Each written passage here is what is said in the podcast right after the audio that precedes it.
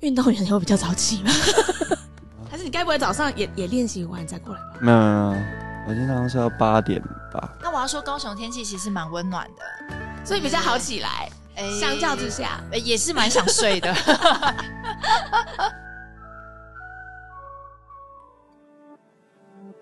我是台湾人，我是木栅人，我是婚姻人，我是乡音，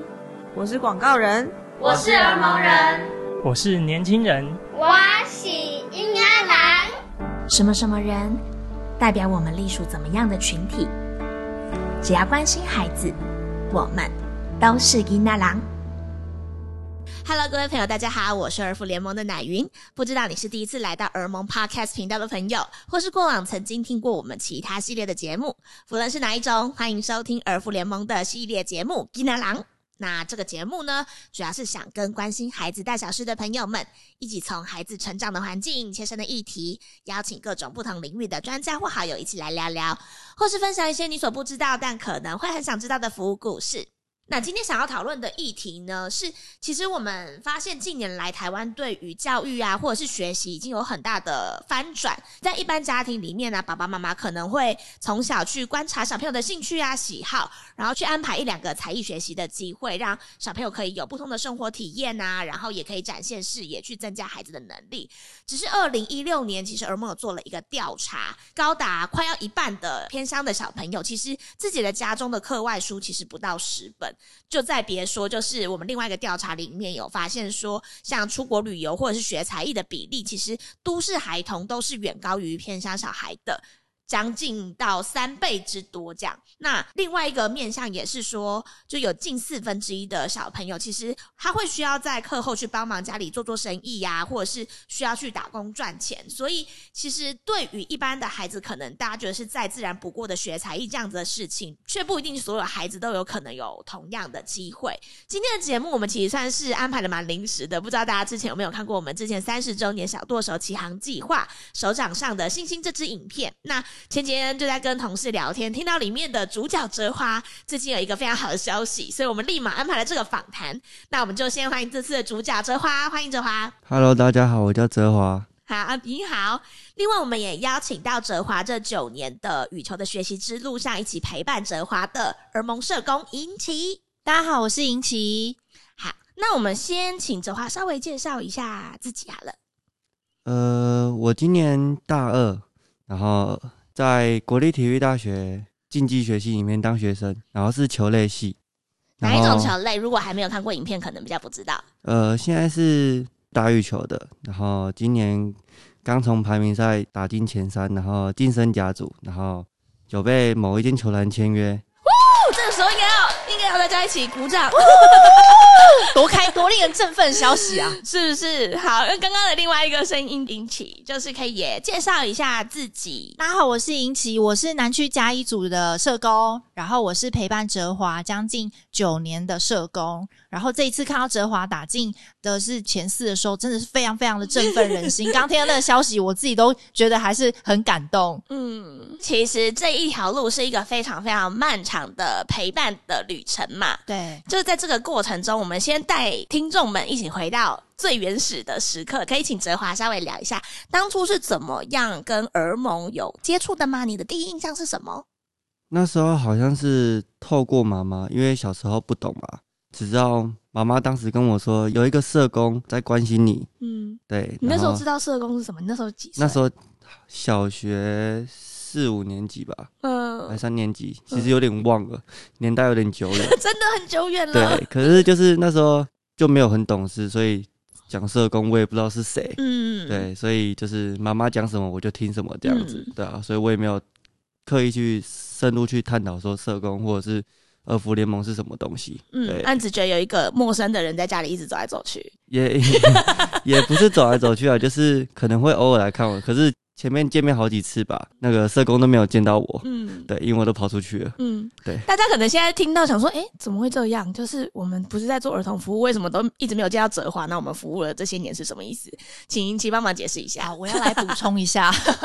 当初认识哲华是因为其实哲华有个妹妹，嗯，那时候哲华的妈妈带着妹妹，其实那精妆她不是太好，嗯，所以那时候儿盟其实有进到家里面做服务，嗯，那时候有发现，其实除了妈妈她精妆她要带妹妹之外，其实他还要照顾哲华，嗯，那也发现说，欸，这个孩子除了说他在学校上课之外，他其实还有对羽球非常的有兴趣，嗯，对，那也发现他在羽球练习上是非常认真的，嗯，所以那时候我们才想说，刚好有这个小多手起航计划，嗯，所以就跟妈妈还有哲华讨论，邀请他们进来这个计划里面，嗯，然后社工也在这个路上一直陪伴他，一直到现在这样子，嗯，然后因为哲华他学羽球是蛮特别的，对。对，因为运动类的球类的才艺本来就不多，那他又坚持这么久，嗯，所以其实南区很少有人不认识他。那你自己对于尹奇的第一印象是什么？那时候看到尹奇跟其他社工有什么不一样吗？看到的印象就是在阿姨之前我就有接触其他社工嘛，其实都很贴心，然后也就是对我的态度也都很好这样子，对吧？阿姨给我印象最深的时候大概就是她那个别这个那个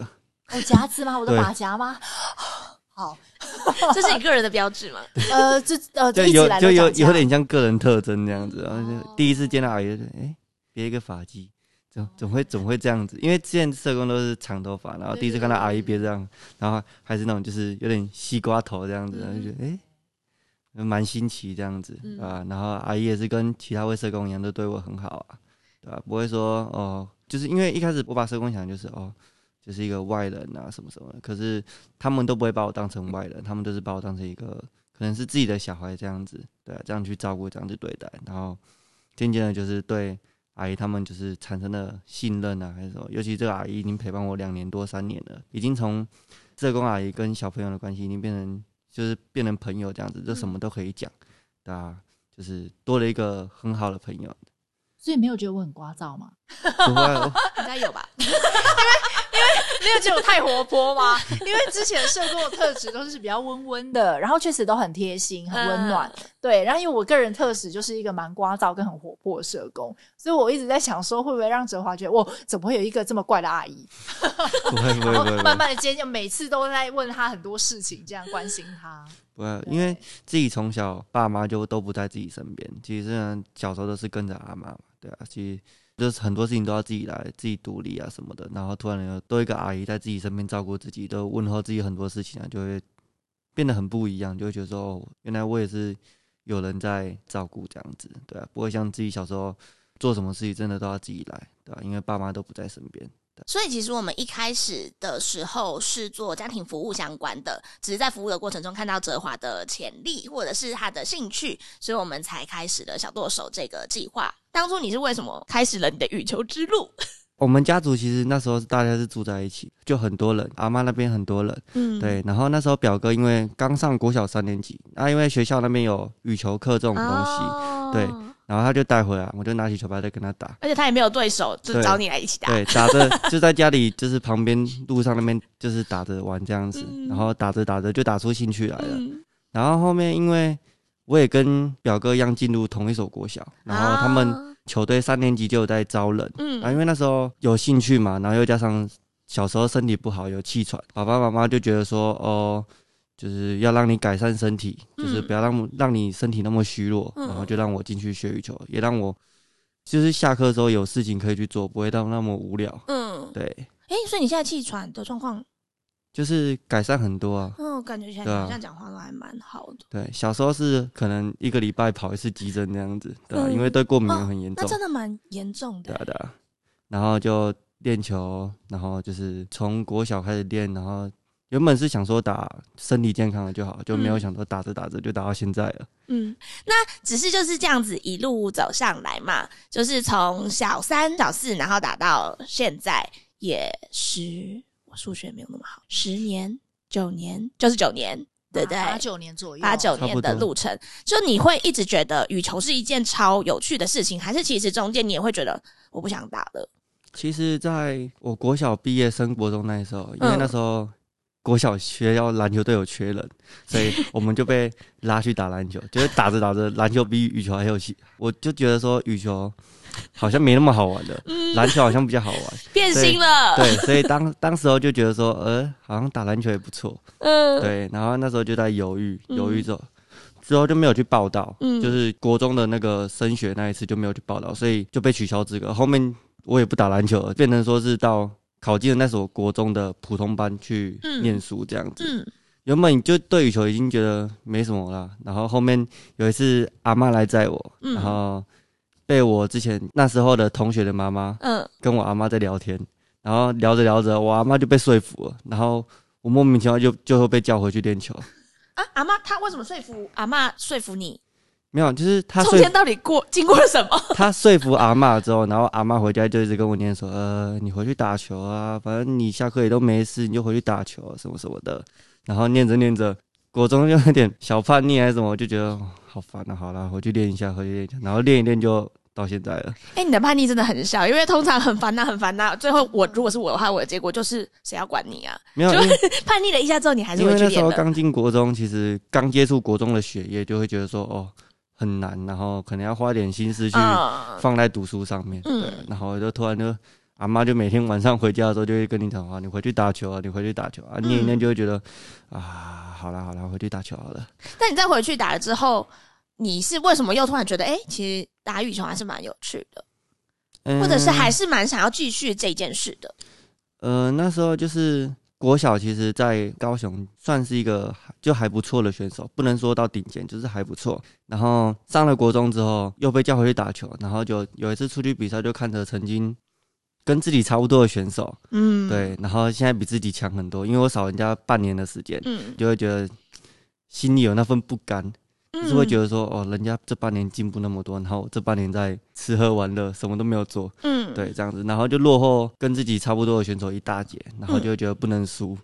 那时候就跟家人讲说，我想变强，类似这种话，所以才会加紧了，就是投入自己的心思下去练球。我觉得小豆手启航计划对我来说，它可能大家可以想象一下，它就像是一个自然功法的花园。然后呢，我们可能在这计划里面有各式各样来自不同地方的花朵或是植物，那他们进驻进来之后，我们社工就像园丁的角色。那其实因为每一个就是孩子的特质跟特性不同，所以其实在这过程中，其实社工就陪伴这些孩子，他们在这个过程中如何长成自己的样子，对，那他们可以做什么样的选择，对。那为什么我刚刚强调是自然功法，原因是因为我们的计划其实也不是让孩子在温室中的花朵长大，他的人生里面其实会面临到蛮多，可能他会遇到挫折，他会遇到选择或困境，那这种过程中有点像是他们可能在这花园里面会遇到，比如说风吹雨打，然后鸟虫的一些就是咬食的状况，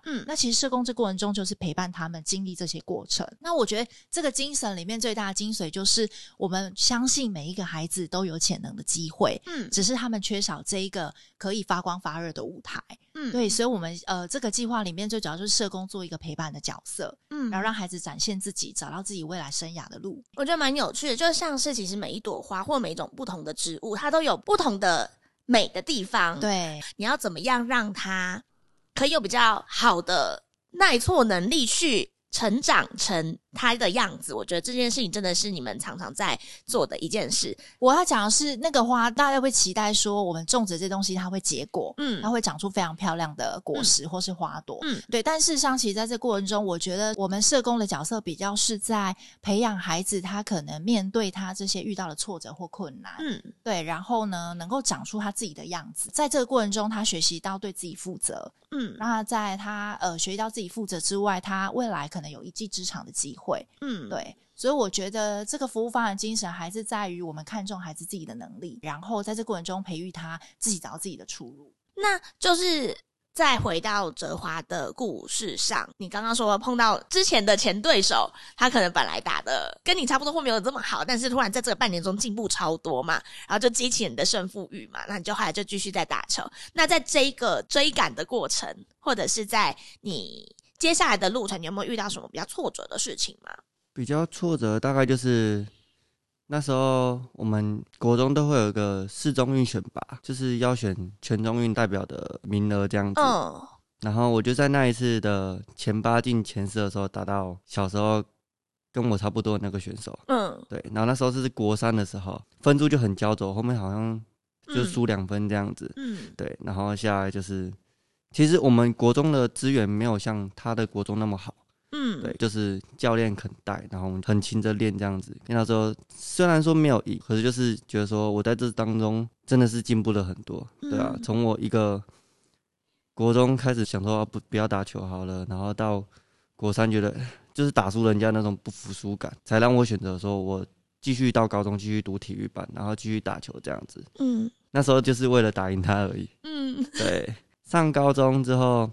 也一样就读高雄的一间学校，打着打着又到了高三，因为高一、高二、四中运其实我都没有选到名额，然后到高三那一次又一次打到他，然后这一次我血耻了，对，这一次我血耻了，也顺利的拿下四中运的个人赛的名额。对，然后代表高雄市去打全中运的个人赛这样子。嗯，对，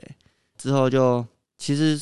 高中打完球就面临说你要选择去读哪一种大学，都跟你未来有相当的关系。嗯，对，那时候我考虑了很久。嗯，就是因为的确好像蛮不一定大家都会把球员生涯当作未来可能想要继续走的路。其实那时候家里环境就不好，嗯，所以那时候就在想说要去从军吗？还是要直接出来就业，嗯，对。可是因为那时候想要出来就业，我本身就打球的，跟那群高中读那种科班的没办法比，相对的起步一定就会比人家慢，嗯，对。然后那时候想说去当兵，可是因为我本来自己比较喜欢自由一点，嗯，对，当兵那个反而太拘束了，那所以每个打球都是想要以家族为目标，然后那时候我也还没达到自己的目标，所以那时候想说好，那我就继续打球。再拼个1-2年看看，然后如果拼到了可以的话，就继续往上走。嗯，然后如果到可能大二大三还没拼到的话，就可能会转换跑道，或是去当教练之类的。嗯，对对对。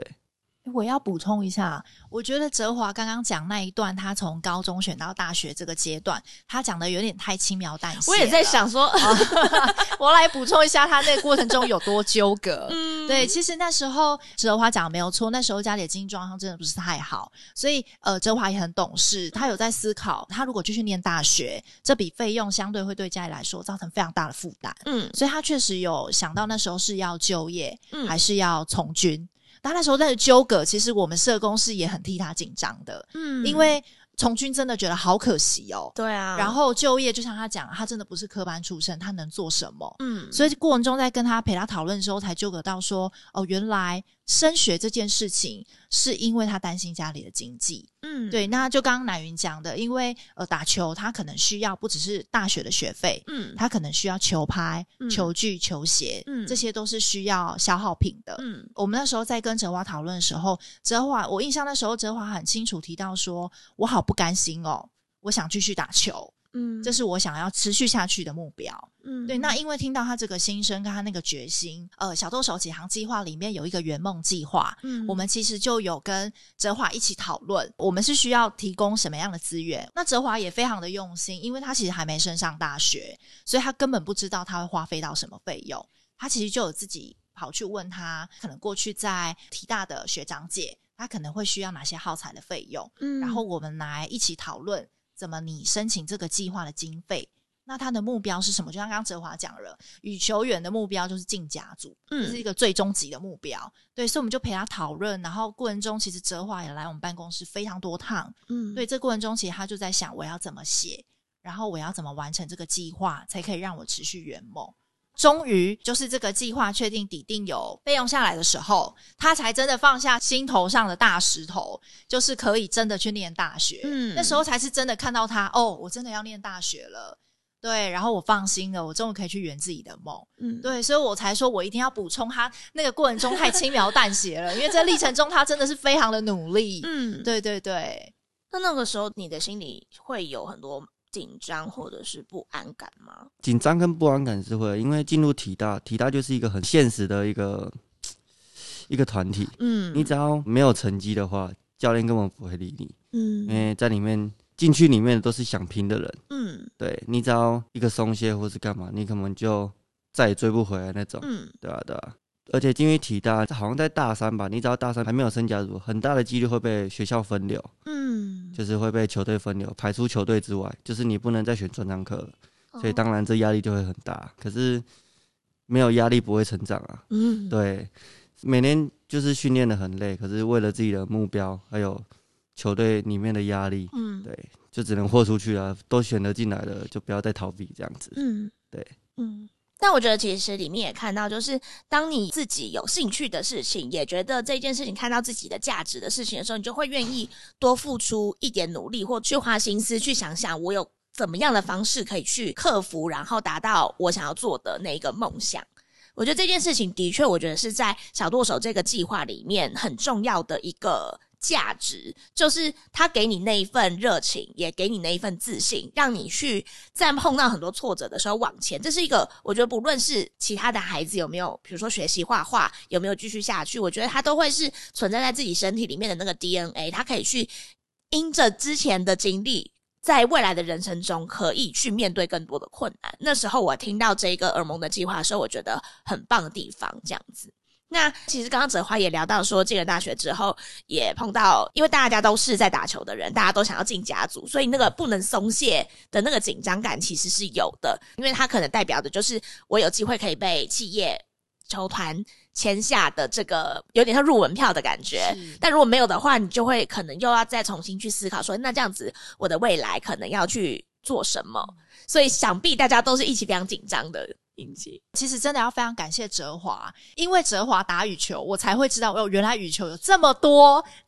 需要去了解的细项，比如说哦，原来排名赛有分一年2场、然后排名赛里面还有分前8强前4强，然后前4强还会遇到什么可能被球团签下，然后如果没有的话接下来第2次的排名赛他有打到什么样的程度，嗯，对，那可能光球具的耗材或是说怎么挑选过程中都是哲华就是教导社工，我觉得那是一个互惠的过程。我印象很深刻，在大一110年1月的时候，他们排名赛大部分都在1月的时候会先进行。嗯，然后哲华那时候就打进了前8强。我觉得那种感觉有点像是我的孩子要去考试比赛，然后我每天都盯在那个排名赛的排名那个 Excel 表点开，马上就看我们家哲华有没有画上竖线图往上爬。然后因为我不太会看那个就是分数，我还特别请哲华帮我看那个分数是什么意思，对，就是这个是打几分啊，然后赢几分，然后看到那个前8强的时候，我真的是我觉得那个内心的感动跟那个尖叫声是真的是快满出来了。然后看到前8强之后，我就觉得自己心里有一种觉得哇，我的孩子好了不起，嗯。然后这过程中他一定非常的辛苦，因为那一次的排名赛大概男单就将近有400-500人，嗯，对。那我的孩子既然在前8强这个部分他已经进去了，嗯，我觉得那个过程我印象很深刻，是因为刚好在前8强的时候，就是因为要打前4进甲组，对。然后刚好那一次可能哲华就没有进到前4。我其实有骄傲，但又有对他觉得又有点可惜，所以那时候哲华上大学之后，因为他是在桃园体大念书，嗯，所以其实我很难每个月可以跟他见面，所以我们都是用 email 我都跟我同事说我最近又跟哲华当笔友了对，然后我就会固定时间关心一下他在桃园的生活，嗯，对。然后哲华也很懂事，他其实都会及时回我信件，有时候回信的时间都是晚上1-2点，然后他就说因为他练完球回来之后，对啊，我就想说练球这么累了我可能会放着哦，然后他还会就是回我信，是因为他可能练完球回来之后他有课业要处理，对啊，对。然后我就觉得哇，这个孩子也太让我欣慰了吧，就是立马我只要7点多打开信马上回他信生怕没有回到他信这样子。有时候阿姨的信件就是不一定单方面就只是关心的话，然后还有一些就是要跟我对一下那个就是申请圆梦计划上面的金额这样子，因为1-2点其实说真的有时候是我就是整理完或弄完自己的功课或是干嘛的时候的时间，要不然就是如果没有功课我其实回去就直接睡觉，然后1-2点就是会我爬起来觅食的时候，对因为回去其实我也都不开看手机，如果真的很累的话就是洗完澡我倒头就睡，身体时钟就会固定大概1-2点就会爬起来，或者是3-4点这样子，然后就爬起来，然后就看到信件，然后就配饭，对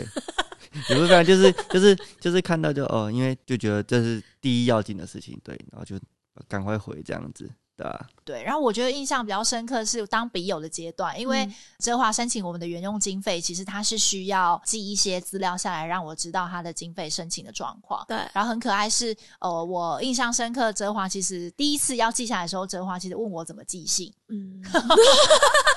因为哲华过去他其实都在球团练球，对，就包含在国中或国小都是在练球状态。那其实他不太会需要去处理一些生活上的一些琐事、嗯、对，当他第一次跟我说阿姨我不会记性的时候，我非常的惊恐，我心里想说好，那没有关系，我现在教你到邮局里面怎么买信封贴邮票，然后投递哪一个位置、嗯嗯、对，所以我觉得那个过程中其实哲华也在学怎么生活自理的部分，其实孩子越来越有能力去面对他可能生活中会面临的困难、嗯、我刚才蛮认同哲华说，因为哲华就像是一个焖烧锅，嗯，对，它其实是一个都焖在里面，然后你打开之后哇热腾腾欸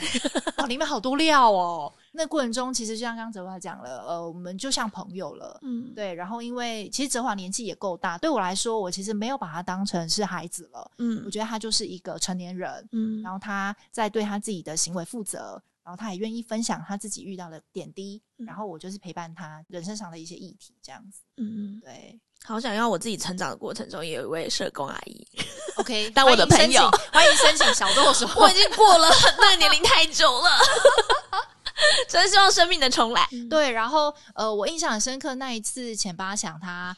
止步之后，我记得我有寄一封信件给他，信件里面的最后我有跟哲华说我希望你能肯定自己，嗯，然后勇敢面对这一次的挑战，嗯，哪怕失败你还是有坚持到底，我觉得这是一个非常难能可贵的一个精神，那时候就有把这个资讯传达给他，嗯，哲华也是蛮可爱的，他就说 嗯，他其实蛮沮丧的，差一点他就进去了，好可惜，嗯，因为我觉得其实那一个过程中啦，最挣扎的，因为我们毕竟再怎么样都还是旁边的人，最挣扎的一定是你本人，然后最紧张的也是你本人，在你每天这样很努力的练球，然后想要打进去，希望有一个好的名次，还要同时兼顾学业的过程，然后有一个社工一直寄信给你，你还要回信，你收到这些信的感觉是什么？当下收到这些信，其实应该说我那时候打进前八的时候，是我刚进大一的第一次排名赛、嗯、然后在高中时候参加过的排名赛吧，好像都是连会内赛就是64强都打不进去，所以刚上大一就打进前八，其实哦，其实对你来说是振奋的消息。对，其实就是振奋，当然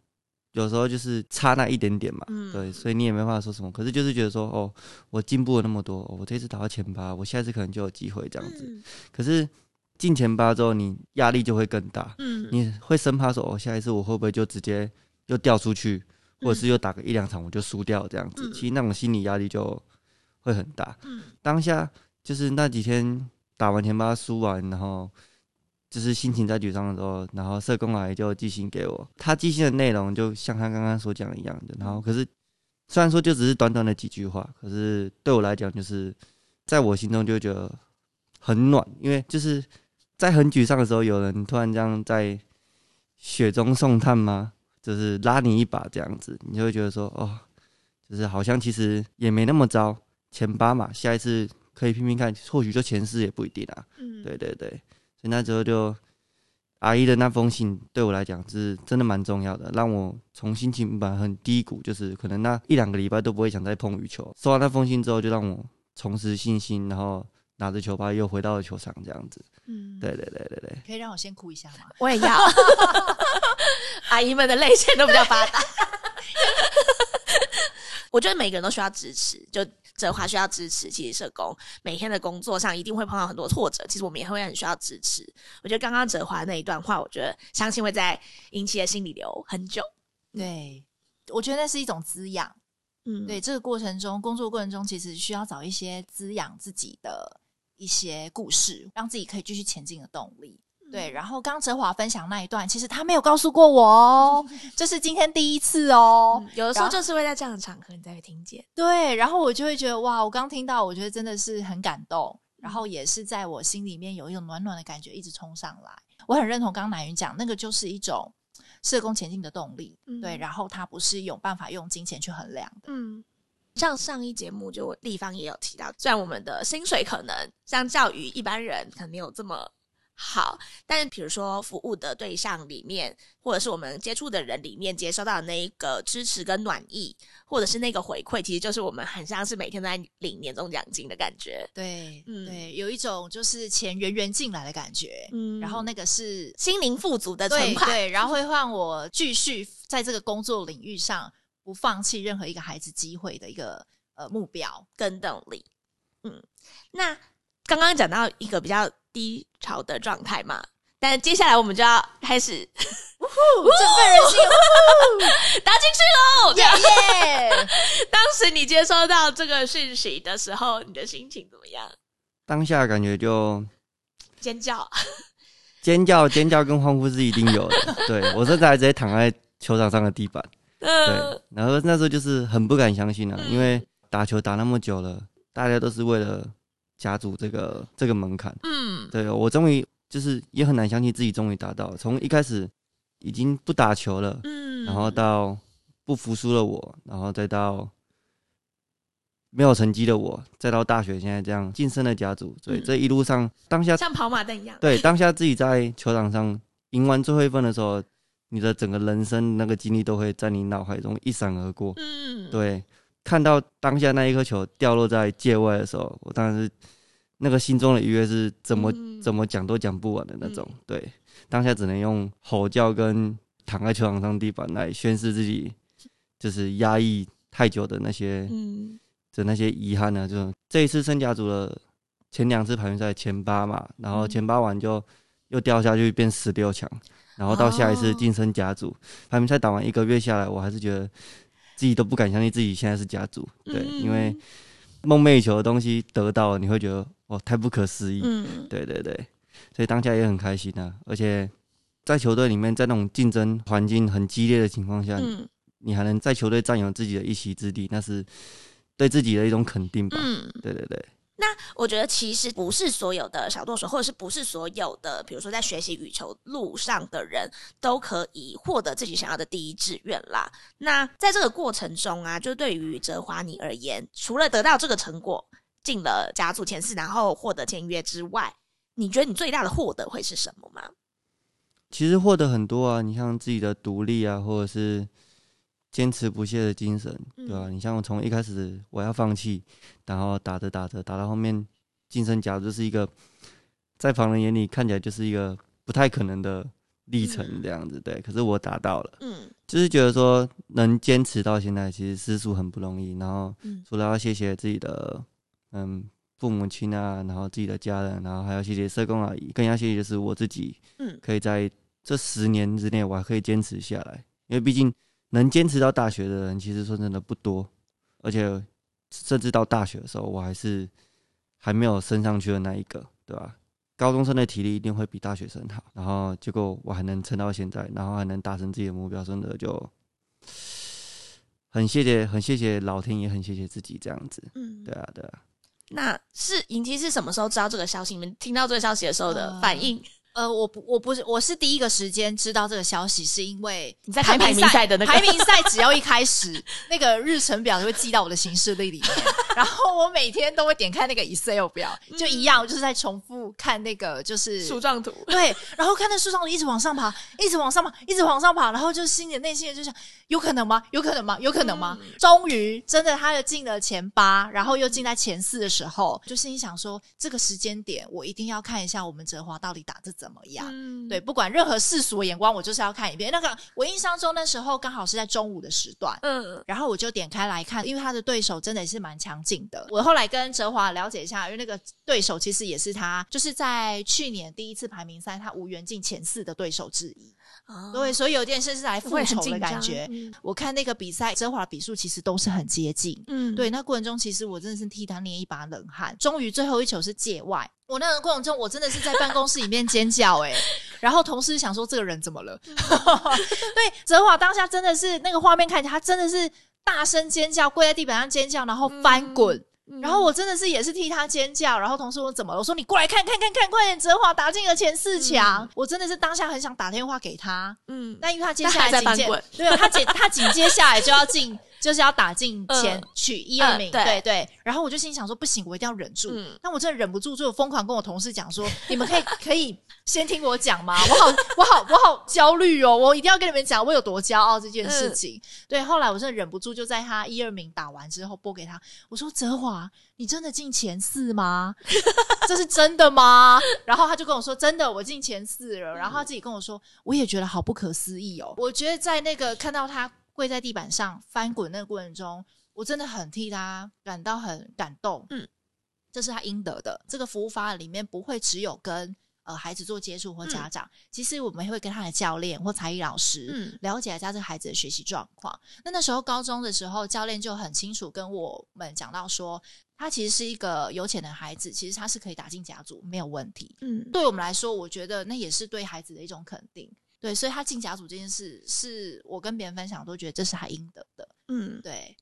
从刚刚一路听过来，我觉得你的个性也真的是一个很坚持不懈的人，这真的是你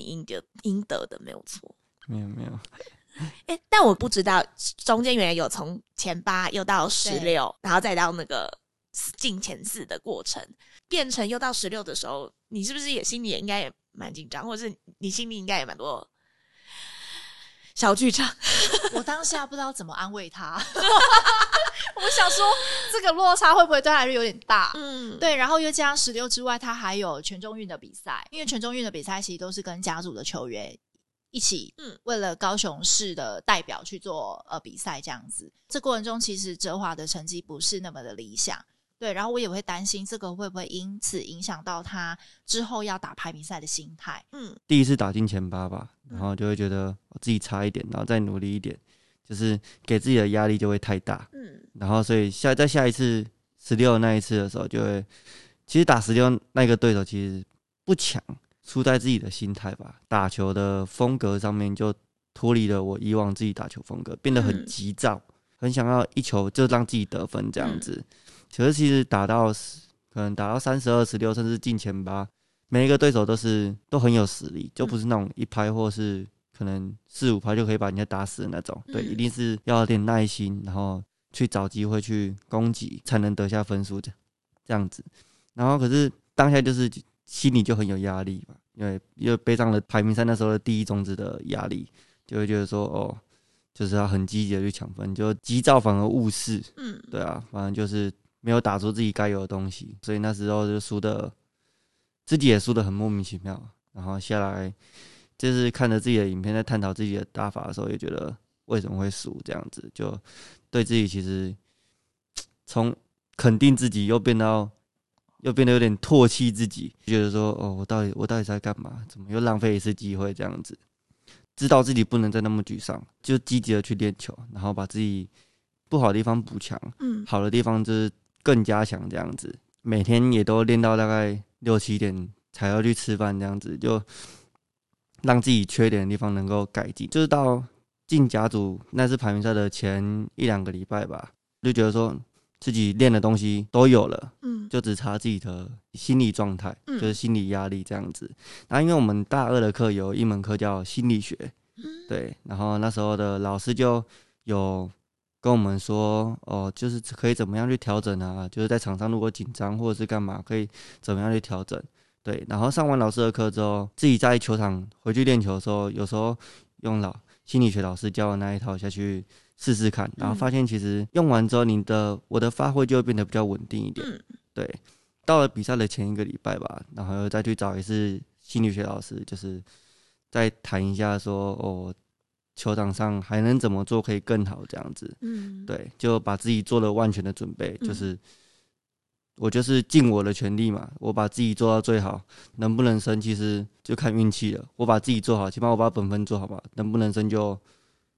给天去决定，不能再因为哦自己心理压力还是什么，然后随便输掉比赛这样子。对啊。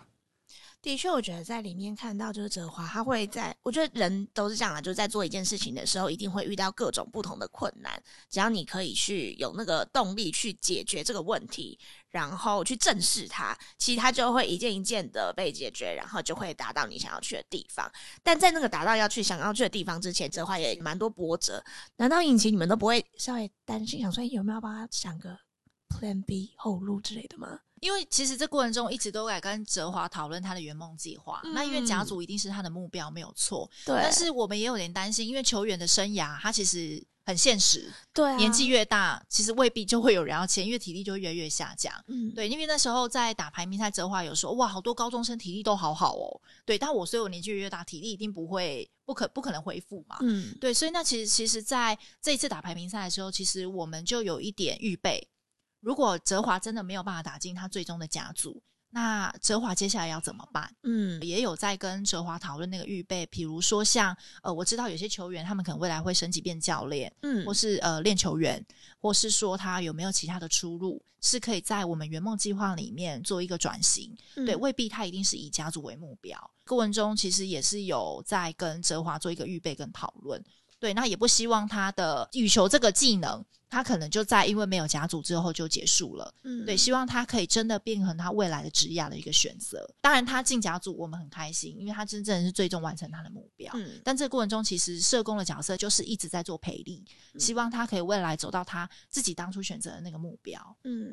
还好哲华获得了他的第一志愿，真的觉得非常值得，恭喜。我因为哲华后来打进甲组之后他有回到娘家，回我们就是高雄的服务处。哲华回来之前我有先预告一下所有南区的同事们，只差没有铺红地毯啦他一进来大家就是起立鼓掌帮他欢呼，帮他所有手边的工作，大家都像是那个粉丝一样，看到球星的感觉。我当下就是整个很傻眼，我说我没有，我说不出话来我说怎么这么疯就场面太震撼了对，就基本上好像是全办公室的人员吧对，然后我一进去我只是想说来找个郑阿姨然后聊个天，然后这边就是讲一下近况这样子，就 莫名其妙就突然全部起鼓掌然后我吓一跳，我整个愣在原地不知道我要讲什么对啊，当下的心情就是很棒，因为就是在别人眼里是肯定的，对啊，对自己也是一种肯定啊。当下的心情就是很愉悦，然后带有点傻眼的感觉对，就其实快乐的事情跟大家一起分享，就讲快乐也会加倍。对，刚刚其实你有讲到就是也要谢的路上的人很多嘛，那就是也有讲到说谢谢自己的家人。那我们刚刚其实听到阿嬤一定是100%超级支持嘛，毕竟她是推你坑的那个人。对对是是是。爸爸妈妈也都算是支持的嘛，要去选择体育大学这件事情，或者一直走羽球下去这件事情，是一个对于家长来说不容易的决定，应该他心里也会有蛮多挣扎，我自己猜想啦。其实家里是都支持，因为家里本来就是观念比较开放的家庭，对，他们就觉得我想做什么我就会做，就是不要让自己后悔，这样就好了。可是因为有时候就是会想到说，自己家庭经济能力可能没办法让我能就是可能上高中或上大学这样子，所以面对一个升学的状态的时候，就会自己犹豫一下，想说我还要继续读吗？要坚持梦想还是要看清现实？还好这时候有社工阿姨他们的小剁手计划，然后才能让我国中、高中甚至到大学才有办法有足够的经费去申请球拍、球鞋还有球线那种消耗品。不然说真的，因为到大学又是到北部这样子，其实吃跟住就想想也是一个很大的负担，然后你还要负担额外的球鞋、球拍费用的话，其实实属不易。就还好有社工他们的圆梦计划，才可以让我，应该说没有阿姨他们的圆梦计划就没有我今天的家族，说真的。对啊对啊，所以很感谢儿福联盟他们还有社工阿姨9年来对我的陪伴这样子。我要补充一下，就是其实爸妈确实是蛮纠结的，妈妈其实看到哲华其实是非常有天分的，那也确实他的经济状况真的没有办法符合他的大学的部分，那爸爸其实知道哲华在打球，但哲华很可爱，他并不会每一次都告诉爸爸妈妈我的成绩如何，对，他其实是一个报喜不报忧的孩子。爸爸妈妈在他大学那个抉择，其实也会担心这个孩子如果继续打球，如果到大学毕业那能做什么？我的孩子之后谋生要做些什么？他会不会有整个求职上的困难？所以其实在那过程中也在讨论孩子是不是要继续打球。我要讲的是，爸妈都很支持哲华打球，但他们比较担心是他的谋生。所以过程中其实也有纠葛，是不是哲华应该要去就业了，或甚至去当兵这一类的。在大学这段期间，其实哲华也有慢慢的在跟他的爸爸或妈妈提到说，他在打球的成绩，对，包含这一次的甲组。他的爸爸是非常认同他的，我的孩子打球也是一条出路，我的孩子开始证明他自己了，其实打球没有我想的那么担心。对，我觉得这个是打羽球这件事情对他的家里的爸妈来说也是一个蛮大的肯定跟支持，所以我觉得这个也是我在这个计划里面也有培植，就是家长在讨论他们对于孩子的担心，对，这个部分其实我们也有做一些着力这样子。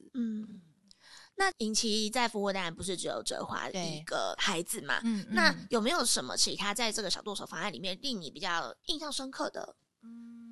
我觉得哲华是一个蛮成功的案例，嗯，对，他就是真的是开花结果，嗯，但其实我们有很多目前在服务中的孩子，他未必是开花结果，然后也未必大家都看得到他在努力的过程，通常都是开花结果才看到哦他好棒， 对，但是上期这过程中他们做了很多的努力。像我印象很深刻，我们南区从109年开始都有办一些成果展的活动，嗯，我们邀请一些在学习静态的孩子，嗯，他们做一些作品的展出，然后我们在一个地方做一个成果展现。有一个孩子他是学画画的，妈妈因为他是外配的关系，所以他其实对于孩子在台湾的体制或是说孩子在学些什么他其实不是那么清楚，那又要忙于工作，其实他很难有闲暇去处理孩子的状况或关心孩子，嗯，那一次的活动我们邀请他一起来参加，在那个所有的成果展的画作里面，他看到自己孩子的作品，他真的是非常的感动，他就转头跟他孩子说，哦，我不知道原来你这么会画，欸，嗯，欸，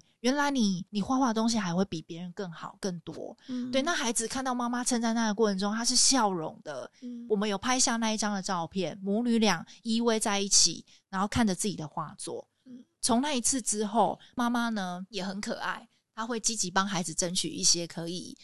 就是展现的机会，比如说比赛或是画作有展出的地方，嗯，孩子自己也很努力，嗯，他其实因为他即将面临要开始考高中，除了在课业的准备之外，他其实还是很努力很稳定去学画画，嗯，然后也是如期完成我们可能跟他讨论的一些目标或计划，甚至有跟我提出他想要学电绘，他有一个自己很清楚的目标，然后他也选好了高职要念设计科，然后妈妈也是在后面一直支持着他。我觉得这个服务方案虽然他的对象可能只是孩子他在学才艺这件事，但其实孩子学才艺这件事是影响到整个家庭或甚至亲子的关系，嗯，记得那个手掌上的星星那一支影片，惠珊其实有讲到一句话也印象蛮深刻的，他就说就其实有的时候家长只会看见孩子功课不好，就会觉得诶，孩子为什么不好好认真，但因为家长本身自己也很忙，然后没有什么时间去陪伴孩子，毕竟其实生活的压力真的会压得家长喘不过气，然后再加上我觉得其实有很多家长他小时候可能没有这样子的生活经历，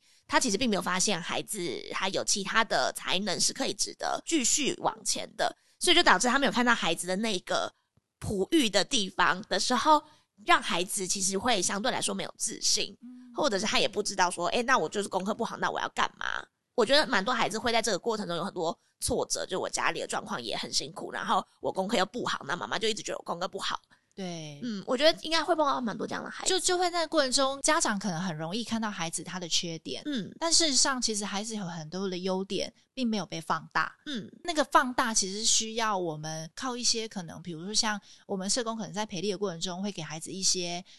才艺潜能的一些学习，嗯，放大他的优点，然后让家长看到其实孩子不会只有功课不好这件事情的表面，他其实还有很多展现的机会。像我刚刚讲那个是画画，另外我们有个孩子是学钢琴的，他学钢琴大概已经7-8年左右的时间，让他因为他现在已经是高中生的阶段，嗯，那有一次他回来很开心地跟我分享说他们学校有一个才艺表演，然后呢同学都在烦恼他不知道表演什么，然后老师就架了一台钢琴在那里让大家挑选你要表演什么，嗯，那有孩子可能表演唱歌，有孩子可能表演比如说变魔术好了，那我们的孩子很骄傲就坐上去非常太若自然在那边弹起了钢琴，嗯，当下所有人都震惊看着他，原来你会弹钢琴而且弹得这么好，嗯，对，那孩子有说他回来之后非常有自信，直接走路都有风，因为他就是一个会弹钢琴的孩子，嗯，对，那个自信那个笑容就会让我觉得这个培力的过程中不会只是他那个成就到哪一个检定的等级，嗯，但那个过程中其实他有一些滋养他的自信，嗯，对对对对。然后我觉得还有另外一个是功课当然很重要，但是让小朋友拥有不同的才艺去发挥他喜欢的事情的这一个价值，某种程度在于有的时候它是一个选择权，就是如果我有不同的学习，我有不同的面向的接触，我才有那个选择的机会。就像是可能哲华当初也会想说，那我是要去选择功课还是选择羽球，如果他没有选择羽球的话，他的人生就是可能就只会想着那我就是好好把功课读完这件事情。可当你有不同的学习才艺，比如说像刚刚学钢琴的孩子或者是刚刚学电绘的孩子，他可能就有更多不同的机会，即便我最后可能真的没有走上这一条路，但它终究是一个选择。我觉得在这过程中才艺的培力是一个过程，但其实我们看到蛮多在这个过程里面孩子他们对自己负责。我觉得负责这件事情是蛮重要，因为孩子如果没有学习负责这件事情，他未来人生可能还会遇到一些挫折或一些挑战，他可能就没有办法面对他接下来遇到的困难。对，那才艺学习就是一种承诺负责，我为了我的才艺，我愿意坚持不懈，像哲华一样坚持不懈到现在他达到自己的目标，我愿意为了我的才艺付出，我可能别人在玩但我愿意学习。但我觉得这个过程中是让孩子培力我刚刚讲那个负责之外，他其实是有一些责任在的。对，然后我们里面也还蛮强调家长也要加入进来培力这个孩子在这个过程中遇到的困难或挫折。对我们来说，学才艺这件事情是家里每一个人的事情，不会只有孩子。对，所以我们每一次在讨论这个计划的时候，我们都会邀请家长加入，然后让他们在过程中学习才艺学习的了解之外，孩子也要对于他这一个学习的过程中跟家长还有我们承诺他会怎么去计划他的学习目标。他未必一定会开花结果，他有可能这过程中遇到什么样的困难，他可能会先结束，但事实上孩子在心里面他有一些既有的经验里面知道说，我未来如果遇到我需要我想要的选择，我可能需要付出什么样的责任，或是我可能需要多努力才能达到那个目标。我觉得那是在孩子心里种下一个小种子，然后有经验之后，他知道面临未来的困难或挑战，他会有自己的方法处理。那刚刚其实盈姬讲了蛮多小舵手计划我们希望带给孩子的东西嘛，那就哲华这边社工员对你来说是什么样的一个存在，或是你什么时候才开始接受说其实对有一个这样子的人陪伴着你这样子？上国中之后小舵手计划开始补助的时候，然后就知道原来社工来就像我另外一个妈妈一样啦，就是会在我身旁一直陪伴着我，不管我打球遇到什么困难或者是家里遇到什么困难。因为我本来就是那种心事不太会跟别人说的那种人，因为社工阿姨他们对我的照顾啊，陪伴我，不管在打球路上遇到挫折，还是家里的状况啊，还是读书上的状况，或是学校的状况都好，变成说我有一个可以信任的朋友，可以去吐露我自己的心事啊，还是一些不敢对爸妈讲的话，这样子。对，所以真的很感谢二福联盟，更要谢谢阿姨这样子，就是没有她就没有今天的我。我觉得是耳蒙也要很谢谢你，这一次访谈之中，就是现在的小舵手可能听到你这样的状况一定也会有很多的鼓励，然后在做这个方案的人也同样从你今天的分享里面获得了很多可以支持下去的力量，我觉得是我们真的非常感谢你。谢谢。那我觉得节目的最后啊，也想要请你，就刚刚有说到其实我们耳蒙有非常多陪着的小舵手嘛，那有没有一些想要鼓励他们或是跟他们分享的？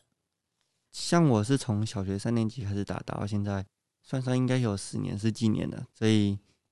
跟我在同个年纪，虽然说不一定都是学羽球的，对吧？可是基本上大家可能也都是在国小国中就开始学了。我是觉得说，如果你对你的才艺真的很有兴趣，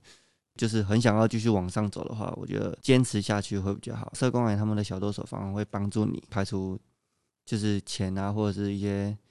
前面的困难以外，你只要有兴趣，你就可以去学。不要让自己后悔，反正你国高中就这么一段时间，就是要去做这件事情，过几天算几天嘛，然后不然就是你浑水摸鱼，然后要读书不读书了，这样过也是过一天呀。那你不如就是追逐了自己的梦想，然后朝着更好的舞台去发展，坚持自己的才艺之后，你的未来的出路就会多了很多不同的出路，这样子。所以在此就是勉励各位小舵手们，真的要坚持下去啊！青春嘛，不要留下悔恨，这样子。对。今天听到哲华这么多的内心分享，我其实有一点震撼，然后我也蛮感动的，因为我其实在这个方案里面至少也承接大概8-9年，对，然后也是陆日讯看到有，就像刚刚哲华讲，有的孩子可能因为学习中断他放弃了，有的孩子可能坚持到底。我其实很想跟目前在做小舵手社工的社工伙伴们，我想跟他们说一声，就是你们的陪伴都是有价值的，哪怕只是一点点，孩子其实都有感受到，然后我们会继续坚持下去，